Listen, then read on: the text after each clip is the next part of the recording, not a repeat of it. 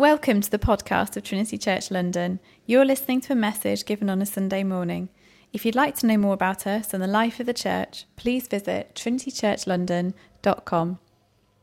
I have a confession to make, okay? And I suspect that I'm probably not the only one. I'm sure most of you in this room do this as well. Whenever I get to a genealogy in the Bible or a list of names, I just skip it. It's like, I mean, who wants to read it? Like, firstly, the names are so difficult to pronounce, right? And secondly, you don't think that there's like really anything to gain by looking at who's the father of this person, who's the. Fa- so I just usually skip it or I skim through it and get to like the really meaty part of the passage. But what I've realized is when we do that, we actually miss something important. Because when the authors put genealogies in the Bible, they do it for a purpose. They're not doing it, you know, just for the fun of it. There's something important that they're trying to convey. You see, for the Jewish people at that time, a person's ancestry was of the utmost importance. So, in essence, the kind of person that you were descended from really determined how your life would play out. So, the better your heritage was, the better your life was. Okay, you had a good standing in society, you probably got the best jobs, you had good influence, and you're probably like respected more because of the people in your heritage. So it also meant that if you had like really unsavory characters in your heritage, you wanted them to be like erased from memory, like burned, forgotten forever, because it would affect how people treated you and how they viewed you. So Matthew, by including Jesus' genealogy in his gospel, he's obviously doing it for a reason.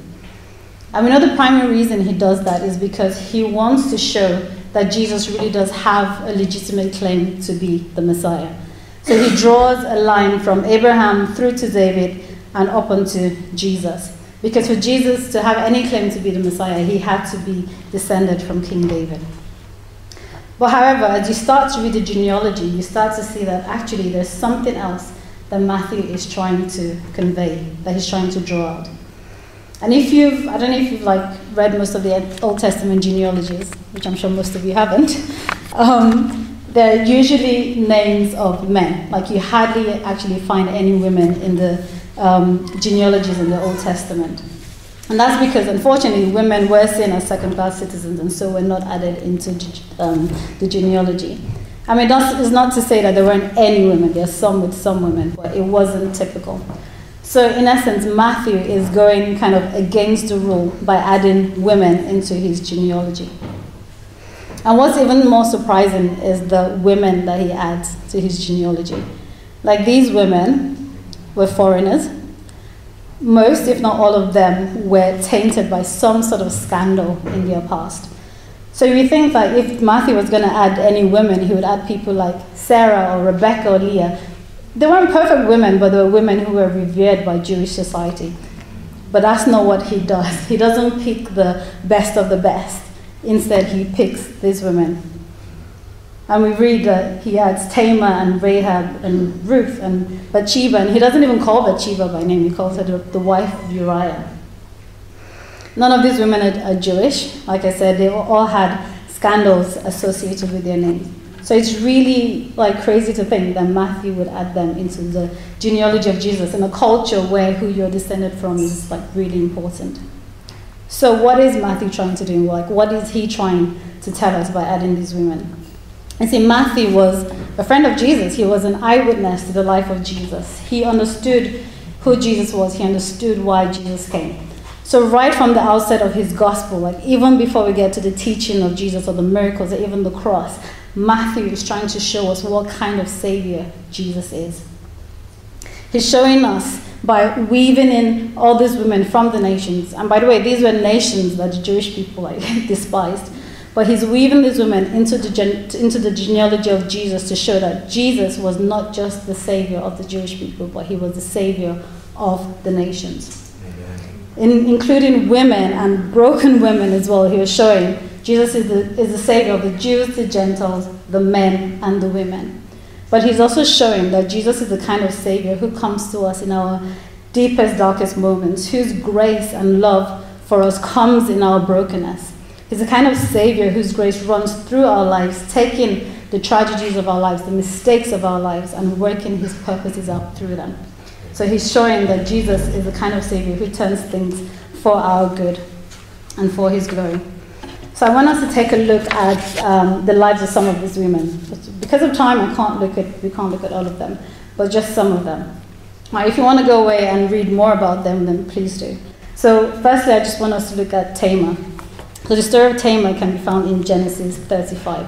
So what we know about Tamar is she was a Canaanite woman. She had been chosen as a bride for the son of Judah, Er, the first son of Judah. But the Bible tells us, quite frankly, we don't know what Er did, but he says he was a wicked man, and so God put him to death. Just like that. So as a result of that, Tamar was obviously a widow. And in that culture, what happens is when the first brother dies, if the um, woman doesn't have an heir, they give you in marriage to the second brother. Like, I'm really glad they don't do that these days. But you then get um, given to the second brother to get married. So Tamar is given to the second brother, Onan, as a wife for him. And as it turns out, oh Onan is also a wicked man, so God puts him to death. So here is Tamar. She's now a widow twice over. Now, Judah has a, has a third son. But he sees what happens to his first sons and he thinks, there's no way I'm giving Tamar to my third son because he probably thinks like the same fate will happen to them.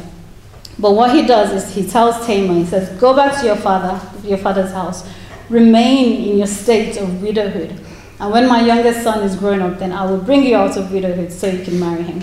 So this is a promise that he tells to Tamar. However, it's not a promise that Judah intended to keep.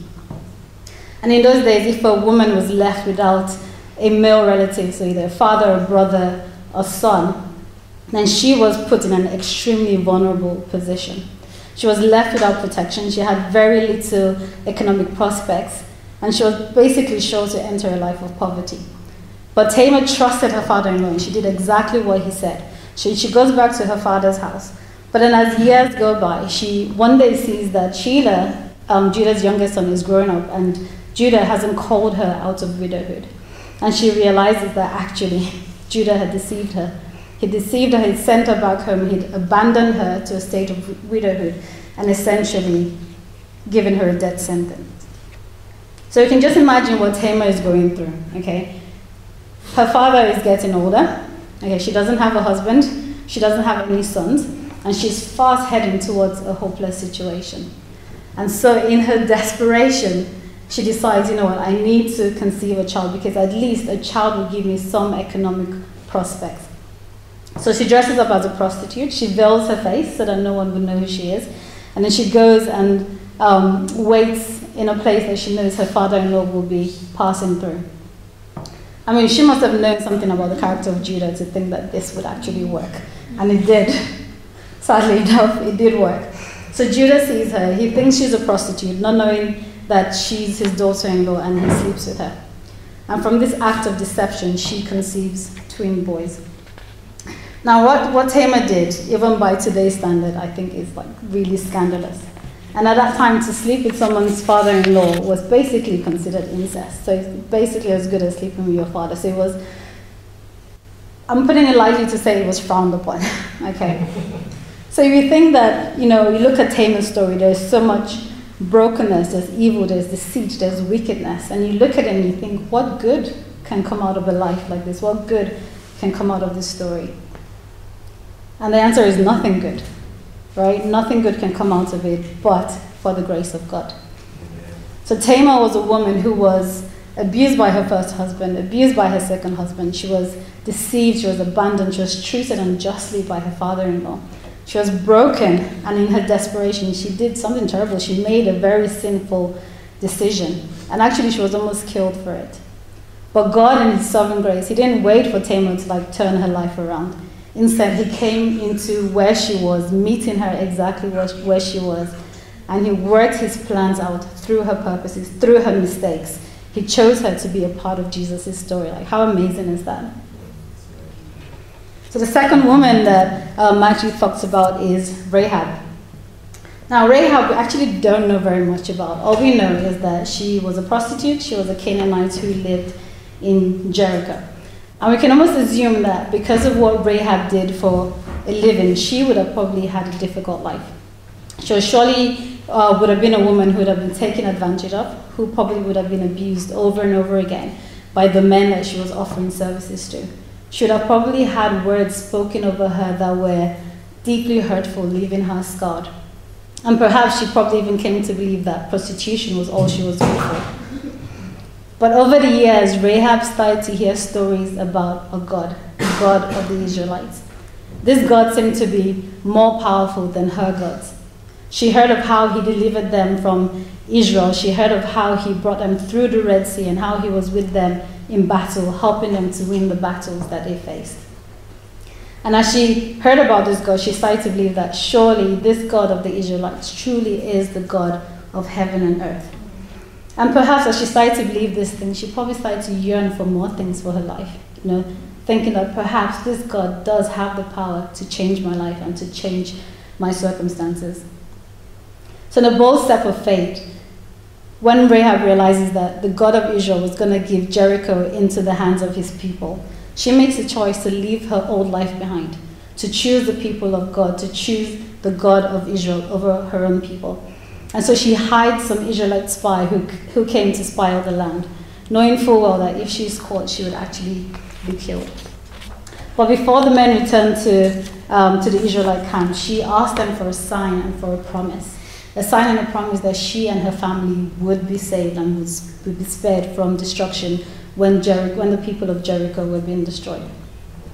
And in here we see in an act that's similar to the Passover and perhaps um, foreshadows Jesus. The men tell her to tie a scarlet cord on her window and to gather her family into the house. And they promise that when they came to destroy the land, if they see that um, scarlet cord tied on the window, and if her family were, in a sense, under the banner of that, of that scarlet cord, they would pass by and they would not come into the house to destroy it. And that's exactly what happened. So we see here in an act of, I guess, divine intervention, Rahab, who was outside the promises of God, gets saved into God's people. And not only is she saved, but she is knitted into God's family. And again, we see God at work here as He fulfills His promises through her life. A woman who didn't know God, a woman who was abused, who was in prostitution, who was from a nation that the Israelites were going were gonna destroy, but God comes into her life and works again His promises through her.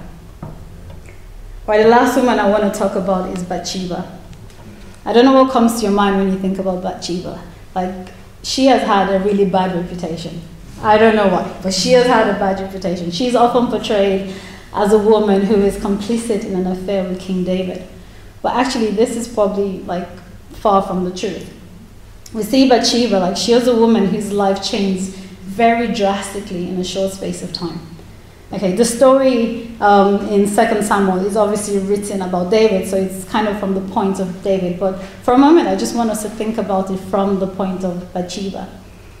So this is a woman who one day is minding her own business, you know. According to the law of Moses, she um, has to go through a purification process at the end of her period. Sorry, guys, I said period. Um, she has to go through the purification process at the end of her period. So, so she's minding her own business doing that. And then a little while longer, she like hears a knock on the door. And she opens the door and she sees messengers from, from the king. And she's probably thinking, what's happening? You know, the king has sent for her. The king has ordered that she be brought back to the palace. And you can just imagine as she's walking into the palace, she's probably wondering, like, what's going on? What, what does the king want with me? She's probably thinking, oh, maybe there's something wrong because my husband is fighting in battle. Her husband Uriah was fighting in battle at that time. So she's probably thinking, maybe there's something wrong with him. So she goes to the king's palace. But when she gets there, the most dreadful thing happens to her. She's basically taken advantage of sexually by a man who has all power and authority over her. Like she's helpless in that situation. She doesn't have the power to say no to him. So you can just imagine she then returns home in a state of shock of what's just happened to her. She's probably feeling dirty, feeling shameful, you know, feeling used and abused. And to make matters worse, probably a few weeks later, she then realizes that she's pregnant. You know, she's pregnant with a child of the man who abused her. And so she sends a message to the king and she tells him, I'm pregnant with your child. But unbeknownst to her, that message that she sends to the king actually also carries a death warrant for her husband. Because in a bid to hide what he had done, King David orders that Uriah be put in a part of the battle that's the harshest, where he would surely be killed. So, in a short space of time, we see Bathsheba is sexually abused. She falls pregnant by the man who abuses her. She has to deal with the loss of her husband. And then, after a period of mourning, we don't know how long, she's then taken into the palace to be the wife of the man who abuses her. Like, it's crazy to think. And God is so grieved at what David did. And we know this because he sends his prophet Nathan to, to David, you know, to convict him about it. And although David is repentant, the damage is already done. But here again, in this tragic story, we can only see what can be described as a scandalous grace of God as he again works his purposes through David and Bathsheba. It's like the abused and the abuser both weaved into the story of God. Now, Bathsheba's story, like any of the other women in Jesus' lineage, is filled with broken and sinful people. Okay? These are people who are deeply, deeply flawed, both men, both the men and the women. Okay? Yet Jesus chose them, every single one of them, to be a part of his lineage. None of them were a mistake. You know, you look at the genealogy and you're like, oh, why is this person here? But Jesus chose them to be a part of them, to be a people who would in essence, point to him and carry his name. And it's crazy because in a culture where, you know, people who are associated with scandals are usually hidden away, Jesus actually puts them on display for everyone to see. It's like, these are my people. He's not ashamed of any of them. And in the same way, Jesus is not ashamed of us. Isn't that good news?